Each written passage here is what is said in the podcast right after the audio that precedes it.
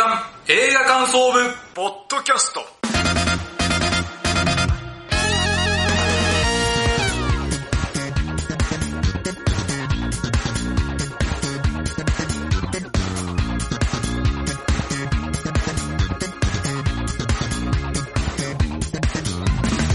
あ始まりました月間映画感想部ポッドキャスト。この番組の部員である矢野智之です。同じく部員の滝沢亮です。よろしくお願いします。さあこの番組は現在劇場公開されている新作映画を映画感想部員である矢野と滝沢がそれぞれサイコロ振って当たった映画について感想を言う番組です。はい、そうでございます。さあ今回は第73回8月号ということで、8月号です。夏が本番になりまして、はい、映画館もね、結構対策とかホラーとか結構多いですね。多いですね。やっぱ季節柄そうなりますよね。そう。だから映画館ね、涼しいんで、ぜひ皆さん行ってみてください。ということで、前回の収録からですね、1ヶ月経ちまして、その間の映画ライフを聞きたいと思います。滝沢さん、何本見ました？はい、3本ですね。はい。じゃあ、その中から一つピックアップすると。私は最悪です。はい。見ました。はい、どうでしょう？予告見てると、結構ファンタジー系の、なんですよ、マネキンチャレンジのようなね、感じで、時が止まったようなシーンがあったりしましたけど、そういう風なファンタジーっぽいのかなと思ったらね、いい感触とリアリズムで、主人公の女のユリアさんっていう人が、最初はね、偉大なんですよ。けど、あれなんか違うなと思ったら、心理学に行くんですよ。あれ違うなと思ったら、写真家になってるんですよ。いろいろ変わるんですね。で、そんな感じで30歳みたいな。なんですよ。ユリアさんとの人を見てるとですね、イライラとかモヤモヤとかが、感じるんですけども、これ結局なんだろうって感じた時に、過去の自分なんですよね。不損だった過去の自分が、スクリーンで映し鏡のように描かれてるのを悟った時に、わーきついっていうのをずーっと食らう映画です。全員におすすめとは言いないです。結構賛否があるみたいで、ちょっとメンタルが大丈夫な時に見ていった方がいいかなと思います。はい、矢野さんは、先月何本見たでしょうか？僕も3本です。はい、じゃあその中でもおすすめなのは希望と絶望、その涙を誰も知らない。日向坂ちゃんと、日向坂46のドキュメンタリーで、これがめちゃくちゃ良かったんですね。僕、10回以上泣いてます、これ。オーバーな表現じゃなくて。嘘でしょ。10回は確実に泣いてますね。それが良かったのと、で、いろんな要素あるんだけど、2020年から今の2022年までの。じゃあ、まるまるコロナの。そうなんですね。それの、期間2年間を追ってるんですけど、いろんな要素あって、ちょっと僕が一番興味深かったのは、ライブを作る上での出演者とスタッフの圧力が描かれるんですよ。ここがね、ものすごく興味深くて、だから出演者の、例えるなら野外でライブやった時に、ものすごく夏暑いじゃないですか。そうですね。もう運動やっちゃダメだよって言われるわけじゃないですか。でも、ライブやるじゃないですか。で、出演者は2時間をフルで歌わないといけないから、体力を温存しながらやるわけじゃないですか。それを全力で一曲一曲やってたら、持たないから、倒れないためにも工夫してやってるんだけど、そのライブ終わった後にね、そのライブのスタッフさんが、あれお前らやる気ないのみたいな。みたいな。もっと一生懸命やってくれよ、みたいな。でも、出演者は手を抜いてるわけじゃないんですよね。だから、ペース配分考えてやってる。これって手抜いてるわけじゃないじゃないですか。計算してやってるってことですね。そう。で、倒れないためにとか、これもある意味お客さんのためじゃないですか。でも、スタッフはもっと一生懸命やれよとか、もっと大きく動けよって言うんですよ。で、ここのね、温度差っていうか、演出側の意向と、出演者の意向が溝が生まれるわけですよ。これって、どの舞台でもあるし、これ会社でもあることだと思うんだよ。めっちゃありますね。上の、こうやってこの業務こなしてよって言っても、現場の人たちはこの業務やるの大変じゃないみたいな。あるじゃないですか。で、ここが面白くて、で、出演者のキャプテンの鈴木くんちゃんが、その人たちの打ち合わせの前では、わかりました。一生懸命、もっと頑張りますって言うんだけど、終わった後、裏に行って、そのスタッフたちがいないところで、うわーって叫ぶんですよ。こういうことわかるじゃないですか、自分の時は。で、ここの圧力のまま、また全国ツアーに行くんだけど、どう解決していくかは次見てください。すげえなここがね、めちゃめちゃ面白かった。さあ、今回はですね、ホラー映画と、ちょっと日本のもちょっとディスリっぽいのかな。そうですね。どんな感想になるんでしょうか。それでは参りましょう。月刊映画ソウルポッドキャスト、スタートです。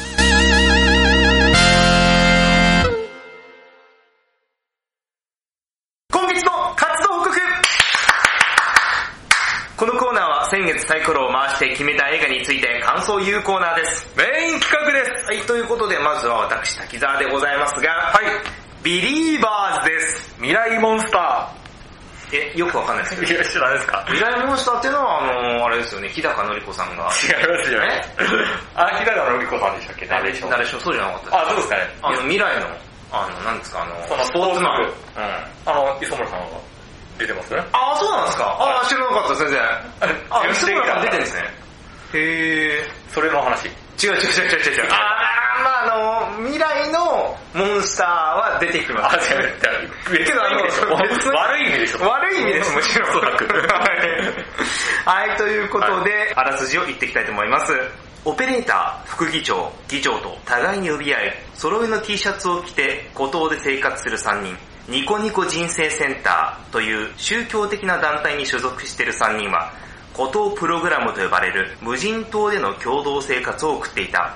朝の瞑想に始まり、昨晩見た夢の話、テレパシーの実験など、それら全てが安住の地へ出発するための修行だった。だが徐々に互いの本能と欲望が暴れ出していく。ジョージョー・ヒレオ監督。はい、そうでございますね。はい、監督はジョージョーさんです。はい、はい、ということでですね、まずは私の一言コメントから言っていきたいと思います。はい、この映画、一言で言うと、人間というのは欲の生き物であり、それを抑えることはできない。あー、はいはいはい。というお話です。はい、昨今のですね、ニュースワイドショーでですね、新興宗教団体の話。まあね、今ちょっとタイムリーというか。話題になってるじゃないですか。はい、まさか1ヶ月前、サイコロが当たった時に、こんな現実がね。そう、先月は収録したのは6月の末なんで、まだなんですよ。まさかね、1ヶ月こんな現実になってるとは、本当にわかんなかったですね。じゃあ概要から話していきたいと思います。はい、本作はですね、1999年にビッグコミックスピリッツで連載されていた、山本直樹先生のビリーバーズを映画化したものです。はい、で監督脚本は先ほど矢野さんおっしゃっていただきましたジョージョー・ヒデオ監督です。でジョージョー作品はですね、この映画感想部ですと今年の5月に女子高生に殺されたい、感想を言っておりますので、今年はジョージョー作品2本目ということでございます、ね。あ、ここで取り上げるのはってことですね。ここで他にもですね、愛なのに。愛なのにとかね。脚本で猫は逃げた。そうなんです。で、実はウィキペディアで調べたらですね、今年あと9月ぐらいに脚本1本と12月に映画1本あるんです。ジョイド監督はね、そうやって結構撮る監督だから、そこが有名な方で。すごいっすね。はい、そんな短期間で。ジョージョー監督にしては普通なんじゃないですかね。普通なんですかね。一般のね、監督と比べると。年一でも多いっていうぐらいですもんね。そんなにすごい人。量産ですよ。職業監督。量産もね、脚本業携わってる人ですけど、脚本そんな簡単に書けませんよ。書けないぐらい。しかも2時間でしょ ?2 時間です。すごいなで、ジョジョ監督のって面白いんですよね。そうなんですよね。クオリティがハイクオリティ保ちつつですもんね。で、撮影期間も短いって言いますもんね。すごいなって改めて思いましたね。そりゃ依頼されるわなって。そうですね。依頼されますよね。栄養ファンってもう。はい。では物語についてですね、話していきたいと思います。物語に出てくる登場人物は主に3人です。はい。オペレーターという役の磯村隼さん。彼が主人公ですね。で、副議長という役がですね、北村由衣さん。はいはい。で、議長、これが宇野昌平さん。この3人しかほぼ出てきません。あ、そうなんですか ?95% ぐらい。全体のですね、シーンで。他ちょくちょくやっぱ出てきます。でですね、あらすじでも言った通りですね、この3人はですね、オペレーター、副議長、議長というふうに互いに呼び合っててですね、本名は知りません。ニコニコ人生センターというこの宗教団体にこの3人は所属してまして、で、その、ニコニコ人生センターの中のですね、孤島プログラムと呼ばれるですね、この無人島プログラムに、沿ってこの3人での共同生活をしてるんですね、うん、この孤島プログラムっていうのはまあ何かと言ったらですね、俗世間の穢れを浄化するために、本部からメールが送られてきて、その不可解な指令を遂行して安住の地へ旅立つための、まあ、準備のまあ、修行しているというですね、説明してる間に、はぁっていうような感じで、まあ、怪しいですね。にやつかないでください。はい、まあ、本当に、いや、客観視すればそうですよ。うん、けど、本人たちは、マジのマジですから、はいはいはい、これがね、結構重要なところなんですよね。うんで、まあ内容何かって言ったらさっき言った通りですね、まあ朝は瞑想を始めるんですよ。うん、まあ全員がですね、足を開脚して、隣の、相手と足、だから私が右足出したら相手左足になるわけですよね、うん、っていう風に、三角形を作るわけです。ああ、はいはい、わかります。でそれで相手の足裏からですね、相手のこの意思疎通っていうのを測るみたいな、うん、それを3人でやるってことですね。3人でやるんですよ。これをいう瞑想があったりとか、それが終わったらその後3人で、まあ机囲んで、これもあれですね、三角形です。で、昨晩見た夢の報告というのをするんです。で、これがですね、この話の中の結構大事なポイントで、孤島プログラムっていうのは、この俗世間からの穢れを浄化するためなんですけれども、ここで、文字ですね、この夢の内容に、わい雑なことが入ってたとしたらどうなのかって話なんですよ。これはまあ穢れてる証拠じゃないですか。ああ、はいはい。じゃあどうするかって言ったら浄化するんですよ。で、その浄化の仕方ってのが、穴を掘って、そこを胸ぐらいまで収まるような穴を掘って、埋まるってことね。はい、うん、そこに突っ立って入るっていう、立ちの砂風呂みたいな、そんな感じをするんですよ。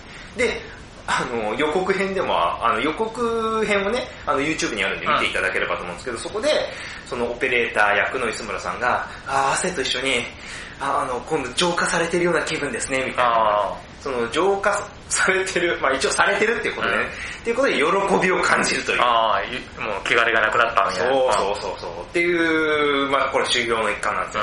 まあ、ちなみにじゃあ無人島ってことは飯どうするのかって話じゃないですか、飲み水とかね。これはですね、カルト団体の主催の先生が清めたものが夜遅くに本部の人間が船で運んできてコンテナにしまいます。うん、でちなみに最後の方でわかるんですけど、この主催者役、これね、山本直樹先生本人です。へぇー。原作者が出てます。これもね、見物なんで見てください。で、この先生が清めたものじゃないと食べられないんですよ。はい、で、この自由気ままな無人島ライフっていうものを3人はこう満喫していくんですよね。で、これが幸せかと、こう穏やかな気持ちになっていくんですけれども、当たり前ですけど、そんな風に進んでいけばもちろん徐々に不穏な方向にも進んでいくわけなんですけれども、ある日ですね、船が故障して島に偶然たどり着いたっていう若者たちがいるんですよ。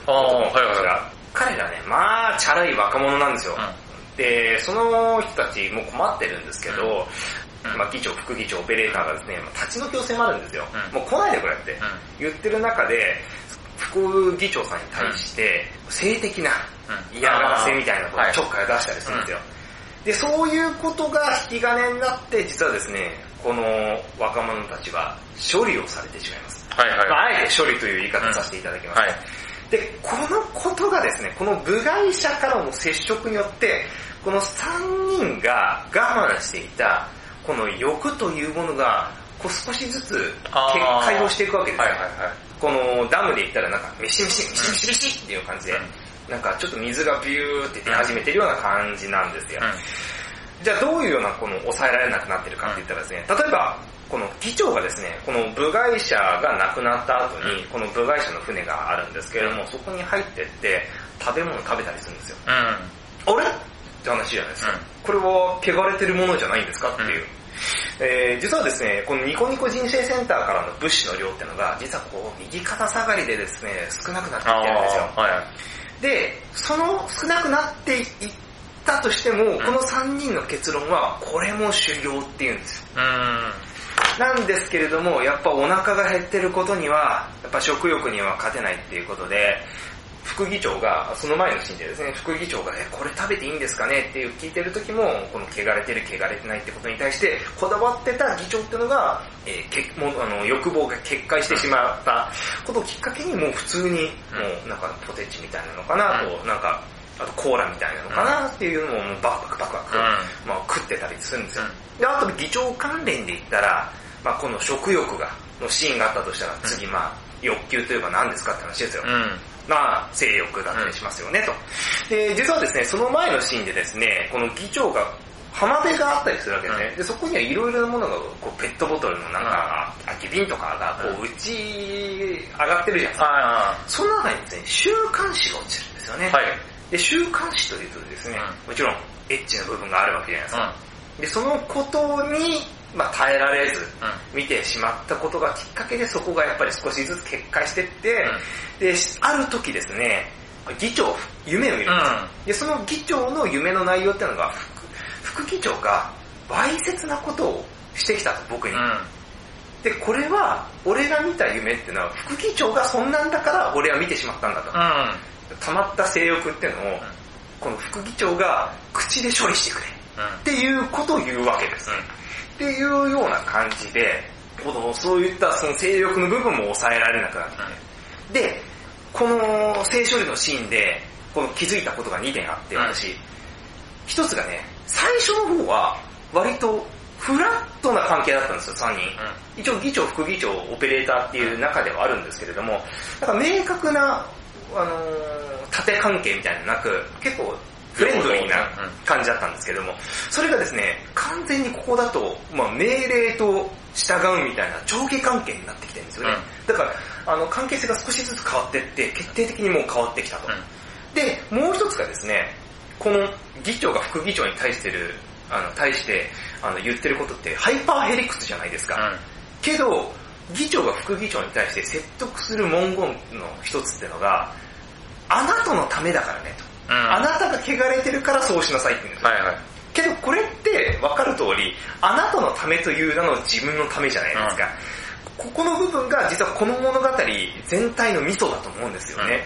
実はこのね、宗教団体にはスローガンがあって、そのスローガンというのが、みんなのために頑張りましょうなんですよ。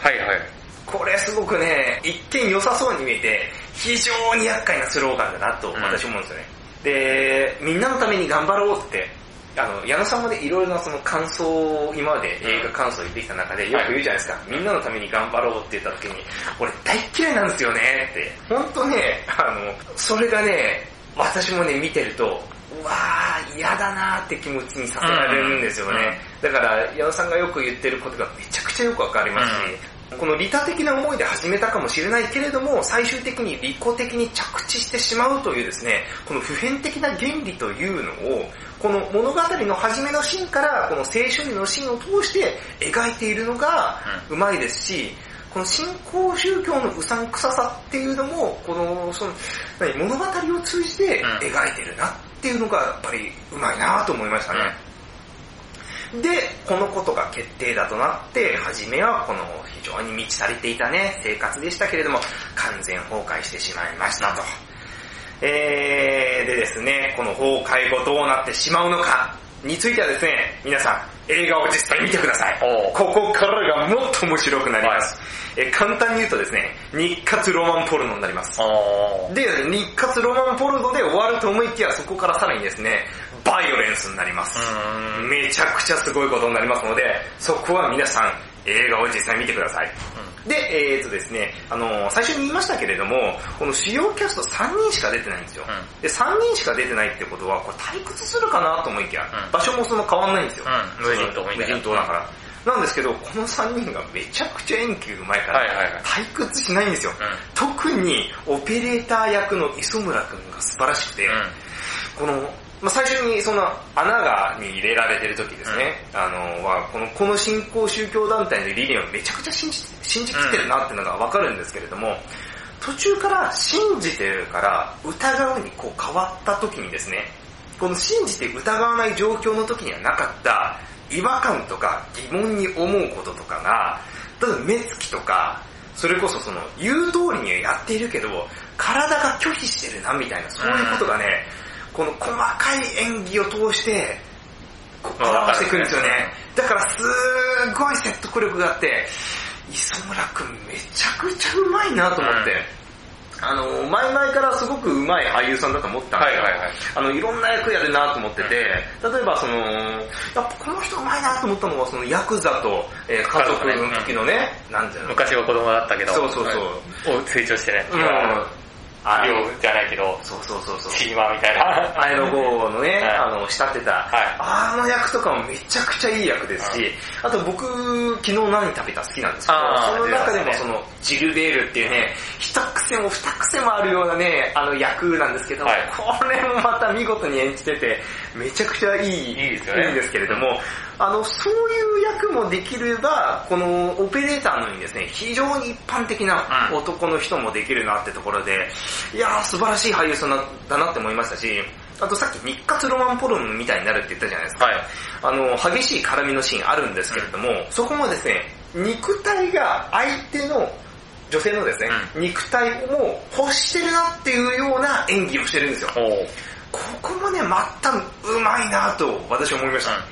で他にもですね、北村優衣さん、北村優衣さんはね体当たりな演技をしてます、もう一度、つまり全部脱ぎます、本当によくこんな思い切ったことしたなっていうような感じで、よくこれ引き受けたなっていうぐらいね、素晴らしい、思いっきりのいい役やってますし、あとはその宇野さんもですね、本当にね、気持ち悪い感じがね、徐々にね、この体の奥深くからこう出てくるんですよ。そういうところとかもね、めちゃくちゃ良くてね、この3人のアンサンブルがめちゃくちゃ良くて、全く飽きないです。まとめますと、このね、現実っていうのは確かにね、本当に不浄とか、わい雑とかっていうことに満ちてる社会だと思いますよ、私。けどね、そこから逃げたとしても、逃げた先も実は同じでしたっていうところがね、またこの話の面白いところだなと思いましたね。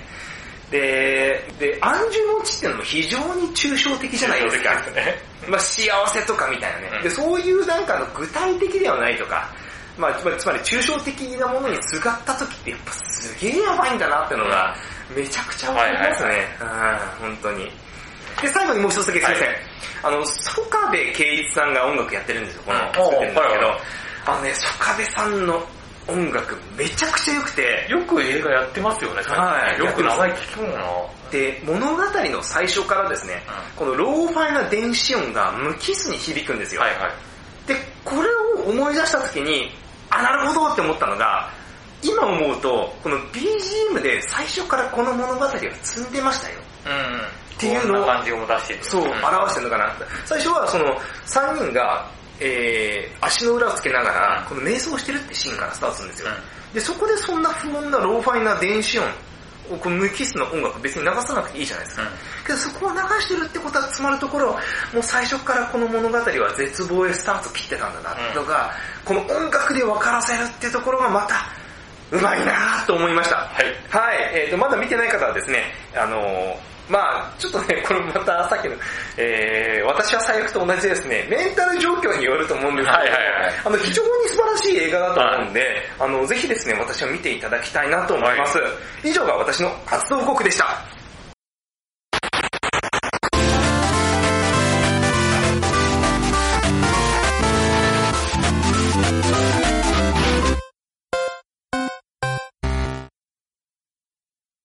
続いて今回取り上げる映画2つ目は矢野さんですが、何でしょうか？さあ、今回僕が紹介する作品はこちらの作品。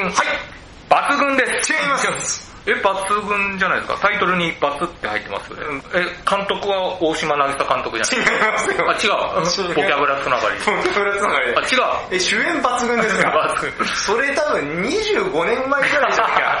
ボキャブラブームに乗っかって映画で。あれですか、ヒロミさんと小島なっちゃんも出てきた。なっちゃんも、爆笑問題も。違いますよ。じゃあ、X です。そっちか。確かに西尾さんね、よくその、おばちゃんキャラ、ボキャブラでやってて、あれ面白かったですけど、僕は好きですよ。うまかったですもんね。やりそうみたいなね。そうっていうね、ありましたけど、違いますよ。そのおばちゃん出てこないでしょ。もっとローバーでしょ。そういうのって。違います。X です。ということで、あらすじ言いたいと思います。1979年、テキサス。女優のマキシーンとマネージャーのウェインら6人の男女は新作映画農場の娘たちを撮影するために借りた農場を訪れる。6人を迎えたみすぼらしい身なりの老人ハワードは宿泊場所となる納屋へ彼らを案内する。しかしマキシーンは母屋の窓からこちらをじーっと見つめる老婆と目が合ってしまいさあ X 行ってみましょう、はい、ということでこちらの作品を監督脚本されたのはタイ・ウエストさんという方で、はい、そしてですねこちらの映画制作会社が A24 という、はい、もう通算何回目だって話ですよね。この映画感想でそう前回の放送でも言いましたけど A24 という制作会社、まあ、有名なところだとヘレディタリーとか、はいまあ、ミッドサマー、そして A24 の名前がガッと世界的に注目されたのがムーンライトアカデミー賞をきっかけに、はいなんか A24 っていうすごい会社があるぞみたいなね。そうですね、すごいちっちゃい、ね、会社だけどなんだなんだって話になりました、ね、そうそうそう。でこの作品でも毎回 A24 をやってもうめちゃめちゃ出てくるっていうね。そうですね。で映画ファンの中では A24 好きな人結構いらっしゃる感じなんですね、はい、で今回ですね X なんですけど今回メイン企画でこのサイコロって選んでるんですけど、僕ね過去にですね3つやってる4つかもしれないですけど、はいはいはい、それぐらいやってるんですよ。はいやってますね。まあ、代表的なことで言うとフェアウェルとか、はい、ウェーブスとかホットサマーナイツとか、あそうだねやりましたね、はい、あとなんかやったような感じするんですけどそれぐらいやっててまた X 当たったんですよ、はい、で毎回ですね A24の作品言うときに大体このお話してるんですけど、はい、A24 の作品ってどういった作品が多いかというと、まあ僕なりに説明すると、まあ万人受けしないですマジで。全員に面白い作品を作ろう、エンタメに振り切った作品を作ろうっていう設定はそんなっぽいけど実は違うみたいなね、うん、もう作者が伝えたいことを伝えるみたいな。だから万人受けしないことと、あと見てる最中にねめちゃくちゃ興奮することとか、うわ面白いどうなんのとかはないですマジで。見終わった後に置き土産を持っていかされる、はいはい、しあと人間ドラマをね、うん、しっかり描くんですよ。そうです。だからヘレディタリーとかをホラーかなと思って期待して、わお化け屋敷感覚で行くと、あれこれ人間ドラマじゃねえかっていう。そうですね。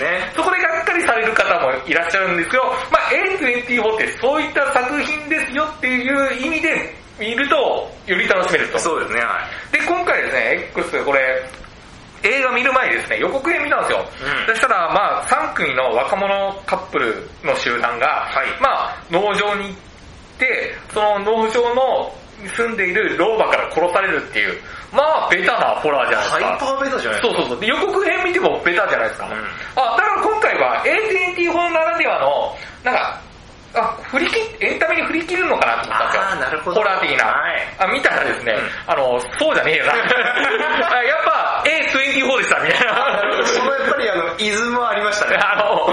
もうこれまあそうですよねA24 ならこうなりますよねって、まあ、どういうことかというと、はい、まあさっき言った通り若者が老夫婦から殺されるっていうその展開はちゃんとありますよ、はい、あるんですよマジで。でもそのホラー要素じゃなくてメインはそれ若者チームの一人一人にちゃんと悩みがあるんですよね。そこをしっかり描いてるんですよ。で、その人間ドラマなんですよ。あ、やっぱり結局。はい。それに、スパイス的にホラーがあるみたいな。ああ、そうなんだ。だから、これ3組のカップルっていうから、女性3人と男性3人の若者カップルなんですね。はい。で、その、主に女性陣の一人一人に悩みとか、うん、その、何かに支配されてる感じを丁寧に描いてるんですよ。それと同時にですね、この映画を、ちょっと変なところはですね、殺人鬼となる老夫婦がいるじゃないですか、はい、老夫婦側の人間ドラマもちゃんとありますさすが A24 でしょここがあるから見てるこっちはホラーだけで楽しむとなんじゃこりゃとこのシーンいるのかよとでも僕は A24 わかるからそこがすごく面白かった、はい、でここはちょっとおかしいなとおかしいとか笑っちゃったんですけど、はい、若者たちが夜ねお酒飲みながら、まあ、将来に不安とかもあるんでしょうね、うんうん、いろんな悩みがあってちょっと変な雰囲気なんですよ。なんかちょっと揉め事になりそうな感じ、うんうん、でもそれを収めるためにに、なんか一人の男の子がギターを弾いてメロ的な歌を歌うわけですよ。そしたらみんなちょっと感傷的になるわけですよ。ああ、いろいろあるけど、なんかいろいろあるよね、みたいな。で、感傷的ないいムードなのか曲ずっと流れるんですけど、ここのシーンに二分割になるんですね。二分割。曲、男の子が歌ってる、ギター弾いてる。その二分割のもう片方何かを僕と、老婆の方のが、寝室で物思いにふけて寝るシーンが入るんですよ。こっちはどうなんだろう。こっちの老婆の、なんか、この人にもいろいろあるんだなっていうことがわかるシーンなんですよ。それで若者たちも物思いにふけってる、いろいろあるけどねっていう、そこに干渉しながらっていう、同時に描かれるわけですよ。老婆にもちょっと同情しちゃうっていうね。一応美談というか悪役の方ですよね。そうそう。本当のエンタメだったらいらないじゃないですか。そうですね。だからそういった作品です。マジで老婆側にも人間ドラマもあるし、特に若者チームは女性陣にも人間ドラマ、そこを楽しめるかどうかだと思う。だから楽しめなかった何これって今日、まあ、A24 って映画ファンには評価毎回いいけど、はい、ちょっとあんまり映画見たことない人には分かんないっていう人いらっしゃるわけで、なんかわかんないっていう人いらっしゃっても僕は安心してほしいんですよ。だってそうだもん。なんかそうやって人間ドラマをなんかちゃんと見たいなと思って見てください。まだ見てない方。そしたらめちゃくちゃ面白い映画です。さあ、ここからちょっと内容を触れながら言うんですけど、はい、これ踏まえてね。はい、そうですね。はい、こういった作品です。マジで。マジでね、変な映画です。でも、A24 を見てる人は、まあ、これだよねっていう。で、なんか最初にね、もう感想っていうか、事細かには説明しないんだけど、はい、なんかね、最初に若者チームが、ちょっとポルノ映画を作ると、うん。その映画撮影用として、広大な土地の農地があって、そこに老夫婦が住んでると。で、そこの空き家があるんですよ、もう一個。はいはいはい。そこが借りれるって言って、そこで撮影しようって言って行くわけですね。はい、もう、ここがマジで悪魔の生贄の若者チームがあっちの行くシーン、車で行ってるシーンがあったじゃないですか。あのシーンとマジで同じっていう、だからオマージュなんですよ。もうベタじゃないですか。はい、で、ここのシーンで若者6人が車の中で会話するんだけど、ここのシーンで、主人公のマキシンと、ボビー、リンっていう女の子がいて、でもう一人女の子はロレインって言って録音部スタッフとして入るんですね。でそのロレインっていうのはこの若者チームたちと初対面なんですよ。そのマキシンとかと初めてちょっとこのスタッフとして入りますみたいな。でそのマキシンたちが言うのはなんかロレインがさみたいな、ロレインがいない場所であの子さ私たちのことをなんか下に見てるんだよねみたいな、うん、それは別に見てはない見てるのか見てないのか言及しないんだけど、そのロレインはねなんかあなたたちなんだろうとか差別とかしないんだけど、ポルノ女優だからなんかあの人たち私たちもポルノ女優って下に見てるよねみたいなことを陰で言うわけですね、はい、それは実際にロレインは見てるかどうかわかんないんですよね。でその会話とかを見てる瞬間にわかるのがあ今回のテーマあれか偏見とか差別とかを描いているかなと思う、うん、その要因にそうやって思ったきっかけはもう一個あって、白黒テレビにこれ1979年のお話なんですけど、はい、白黒テレビに誰か演説してるんですよ、男の人が。でそのシーンもあるけどその演説がねいいこと言ってこの世界いいこと幸せになりましょうねとかいい社会にするための演説をしてるんだけど、でもそのお前が言ってることそれいいことだけどそれって一方的に誰かを差別することだよねってことを演説してるわけで、うん、これって現代でもあるじゃないですか、うん、だからこそ偏見と差別がそのテレビの演説プラスその若者チームの会話から重なるわけですね。ああなるほど。だから主人公のマキシンたちは私たちポルノ女優っていうだけでなんか変な目であの子を見てるって言うけど、それってそのロレインがそうやって見てるんじゃなくて今までマキシンたちはそうやって見られてきたですよね。だからポルノ女優っていう社会的地位が低いって思われて、ポルノ女優だからこそで差別をいっぱい受けてきたから、そういう目で見られるっていう、まさに今起きてることじゃないですか。なんかこの社会的地位のポルノ女優っていう職業だけでその人のことを知らないのに社会的にダメな人たちとか、そういうのをものすごく描いてるんですよ。職業差別というかね。そう。でそこに偏見の差別があって、そのテレビもそのことを描いていて、それと同時にマキシンたちはその偏見と差別を受けてる側なんだけど、同時に自分自身にもそれに縛られてるっていうか、私はポルノ女優だもんねみたいな。で自分のこと自己肯定がないというか、自分を低く見積もってしまってる。見積もってる。でそれにも苦しめられてるってことが分かるわけね。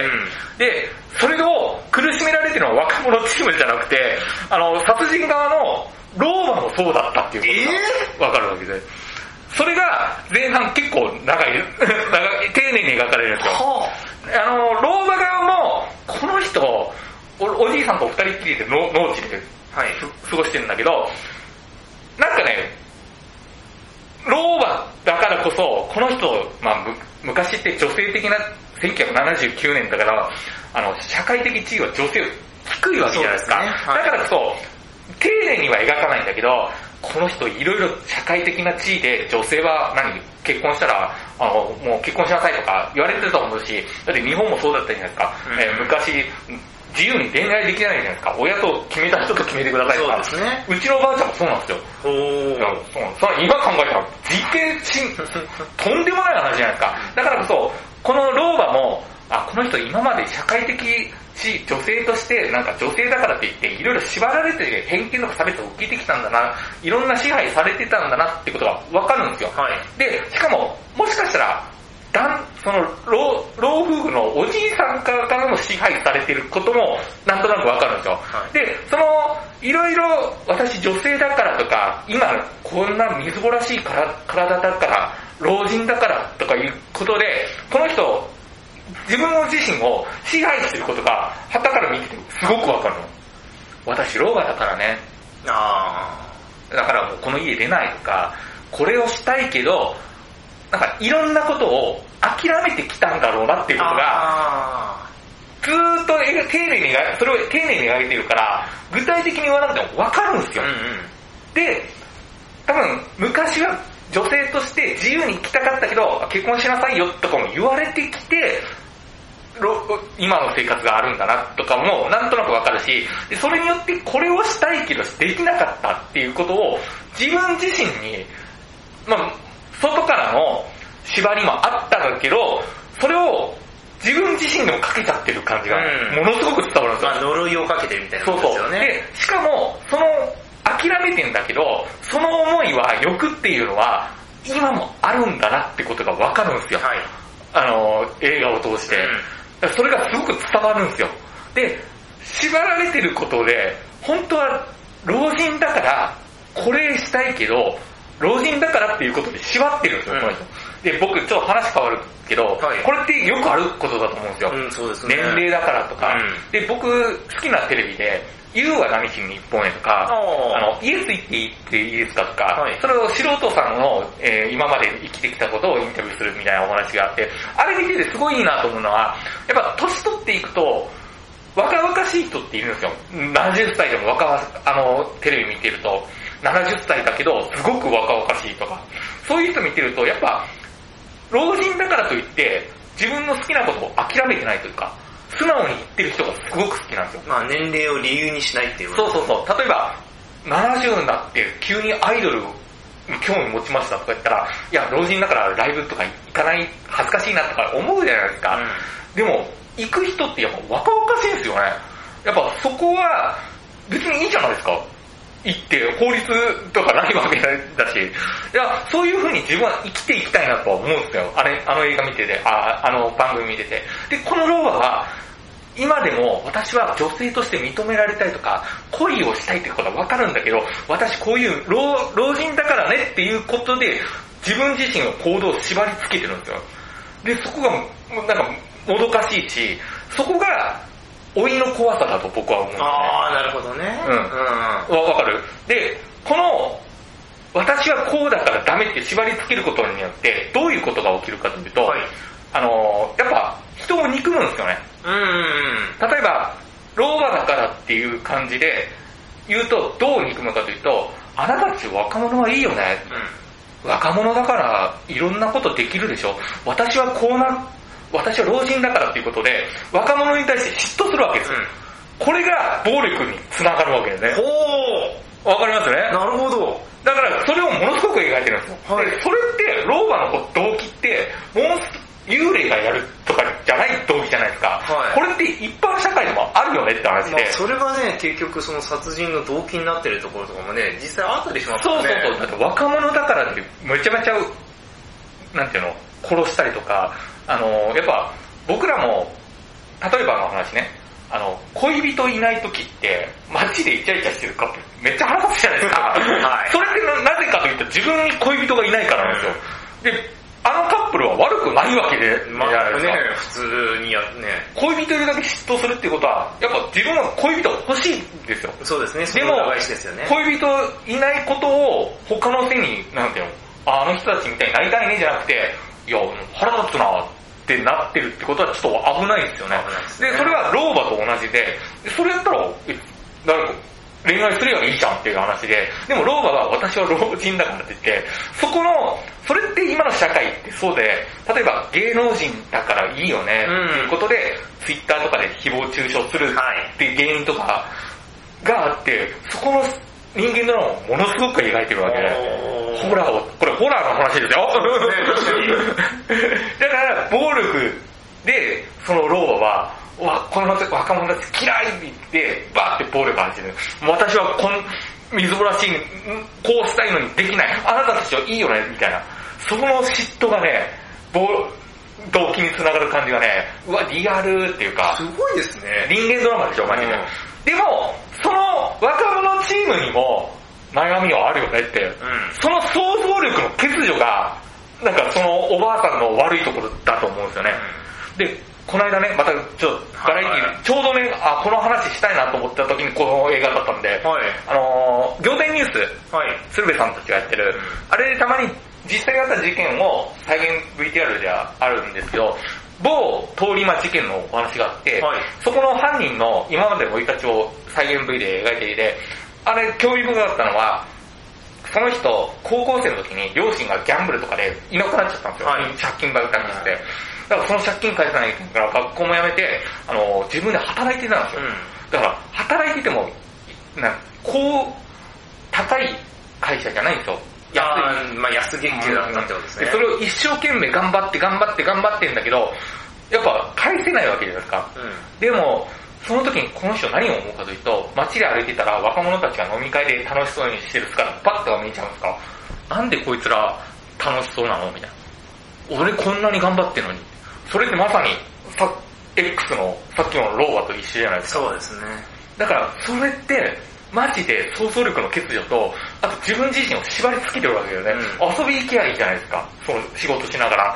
だからそこの狂気をちゃんとこのホラー映画で描いてるのが僕はすごい面白かった。新しいそのパターンですね、ホラーで。はい。でそれをベタなホラー設定に入れてるんですよ。はい。だからこの人間ドラマの楽しみはいろいろ面白いし、でその主人公であるマキシンもこれに支配されてたのかっていうことが最後にパーンってわかるんですよ。そのバラし方も僕はちょっと面白かったし、で最後の最後のセリフがすごくいいんですよ。どういう終わりかというと、まあ僕なりに説明すると、まあいろいろ言いましたけど、支配されてるとか偏見とか語っちゃいましたけど、これただのホラーなんでみたいな、そんな終わりなんですよ。ただのホラーなんで、すいません、いろいろ忘れてください、はいっていう感じのなんかあっさりした終わり方なんですよ。でしかもこれあれなんですよね、また2作目があるらしい。2? はい、2っていうか前日談の話、はあ、で3部作でいくらしいんですよ。はい。でこの X でこの僕映画見終わった後も公式サイトとかで全然ネタバレしてるんで、あんまり言わないんですけど、老婆を演じた人は誰だったかっていう感じを後で見たらって驚くんで、もし分かんない人はぜひ見てください。 X こんな風に見たら面白いよっていうことを言いました。僕は面白かったし、見終わった後にやっぱ評価が上がる作品です。はい、さあ今月の矢野の活動報告でした。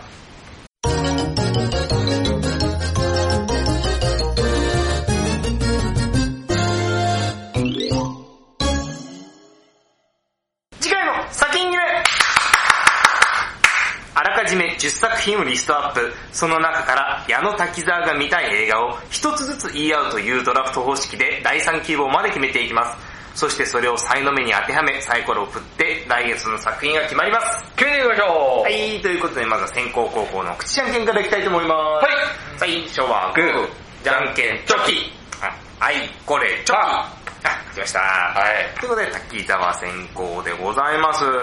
はい、ということでですね、対象期間はですね、2022年の7月29日から8月の27日まででございます。はい、矢野さんの一言コメントもありますのでよろしくお願いします。はい、はい、それではまあ行きましょう。一つ目、女神の継承、怖いやつです。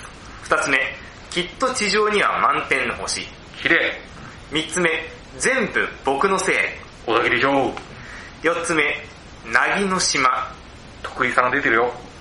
5つ目、セイント・フランシス、女性の物語です。6つ目、ノープ、ジョナ・ミル。7つ目、グリーン・バレット、レイユー・アリクーレの監督です。8つ目、激怒、高橋洋介さん。9つ目、ゾラ、ヘイト・エンディオ。そして10個目、シー・フォー・ミー、スリラーです。はい、ということでございます。はい。それではですね、じゃあ、私、滝沢から、はい、決めていきたいと思います。滝沢の一つ目、激闘。はい、高橋由紀さん。そうですよ、高橋由紀さんの長編の、はい、監督デビュー作ですよね。由紀さんね、いろいろと、映画語ってて。そうですね。で、私、歌丸さんの番組をきっかけに由紀さんを知って。僕も知りました。はい。で面白い人ですよね。そうです、面白いですね。非常に僕も吉木さん経由でいろいろと映画について勉強したりとか、うん、はい、あとは、冷たい熱帯魚ですね。はい、これでそのシオム監督と共同、名前大丈夫ですか？何ですか？大丈夫一応名前は禁止されてない。大丈夫一応ね。はい、まあ、何かあったかについていろいろともうググってください。大丈夫ですか？いろいろあると思いますけど、はいはい、予告見た限りはまあちょっと、はい、面白そうだなと思って、はい、見ました。はい、それで矢野さんの一つ目は何でしょうか？ノープ。あ、出ました。なんかこれ結構あれですから、IMAX で撮ったみたいな。そうですね、映像綺麗ですよね。なんかね、はい、だから結構ド派手にやるのかなって感じで、まあ面白いんじゃないですかね。ちょっと楽しみにしてました。そうですね、予告編見ただけだとなんかちょっとよくわかんないですよね。まあそれでもジョーダン・ピールっぽいなっていう。そうそう、ジョーダン・ピールっぽいな。まさか明日もあんなね着地すると思いませんでしたもんね。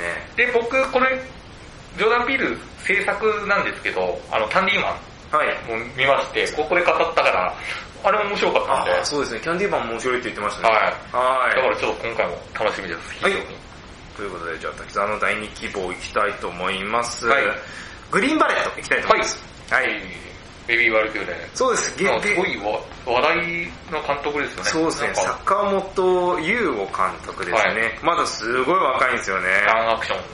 はい。この作品も結構評判いいんですよね。そうなんですよ。僕、ベイビーワルキューレ、公開当時が知らなくて、はい、その後ちょっと情報を聞いて、口コミで結構広まりましたね。そうなんですよ。ちょっと遅れてみたんですけど、いやびっくりしましたね。本当に面白くて。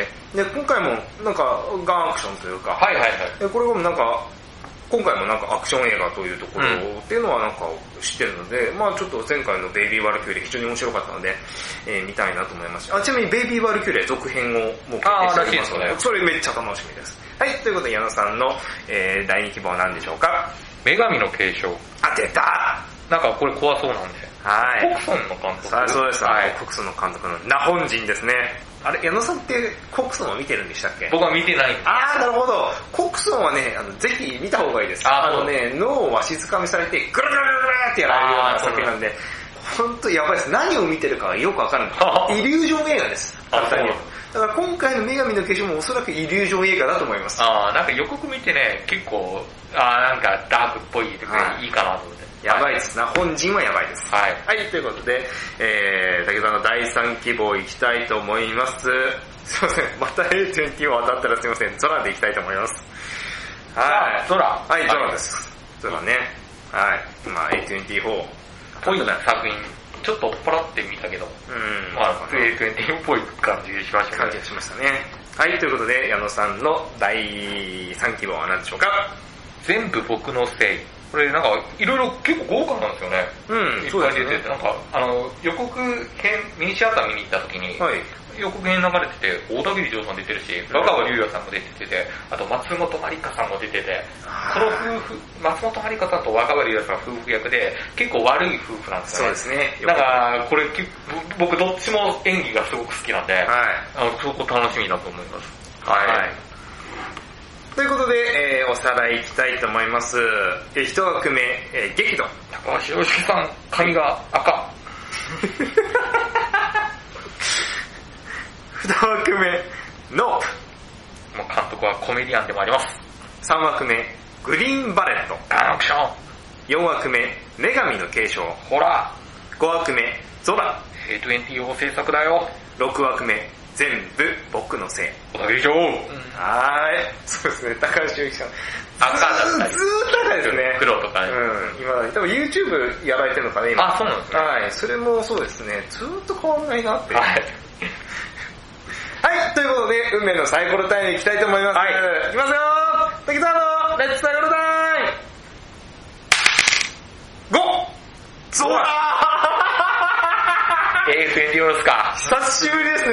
多分僕はヘレディタリーぐらい。あ、当たったのはヘレディタリーですけど、緊急事態宣言の時に、はい、見る映画がなくなっちゃって、それで今年見た中でってことでミッドサマー言いました。あ、やりました。はい、ミッドサマーやったんで、当たったので言うとヘレディタリー以来なんで、多分3年半ぶり。あ、そう。これ2018とか2019とかですよね。ああ。なんで、はい。ということで、はい。A24 を見に行きます。ということで、矢野さんの A24 はなくなりましたけど、5が出た場合は振り直しでございます。いきますよ、矢野さんのレッツサイコロタイム。今回なんて読めない。3! あ、グリーンバレットーグリーンバレットね。はい。じゃあ、この機に、見ますよ。あ、レディー・バルキューレも。はい。あ、まだ見てない知らない。まだ見てない。だから、評判ずっと聞いてて、見ようと思って、まあちょっと、見れるだけかっこよく見よっかな。はい。はい。ということで、エンディングでございます。はい。ということで、お聞きいただきました。ありがとうございました。はい。ということでですね、来月、第74回、はい。9月号で私たちが取り上げる映画は、私、滝沢がですね、8月26日金曜日公開のゾラ、うん、矢野さんがですね、同じく8月26日金曜日公開のグリーンバレットでございます。はい。はい。あ、まあ今月はですね、どちらもちょっとダークっていうか、なんか共通してる部分は結構あったかなって感じは、なんか感想聞いてて思いましたけどね。そうですね。X でもあってて、X は本当に人間ドラマで。まさかのね。ちょっとね、本当にね、変な映画だと思ってて。まあ A24 が、本当その角度で作るかっていうやつなんで。でも本当に人間ドラマとして、そこの丁寧さがすっごい面白かった。いろんなもの支配されてるとか。多分私は次、感想を言うときに、まず、この番組において A24 通算何回ぐらいちょっと調べてきますね。ああ、じゃあお願いします。多分予測だと8ぐらいですよ。4はやってるんで。はい、あ、それぐらいやってるか。8近くやってんじゃないですか。はい。結局。いつでもスポンサーさんお待ちしてますんで。そうね。結構宣伝してる方だと思ってます。結構やってるんで。はい。無料チケットぐらいいただくので、4回ぐらい呼んでください。でもめちゃくちゃ嬉しいです。はい。ちなみにビリバーズも本当に非常にいい映画なんで、関数ね、ちょっと少なくなってきちゃってるのが悲しいんですけれども、ぜひ見ていただきたいなと思います。はい。来月もぜひよろしくお願いします。お願いします。以上、月刊映画部の部、ポッドキャストでした。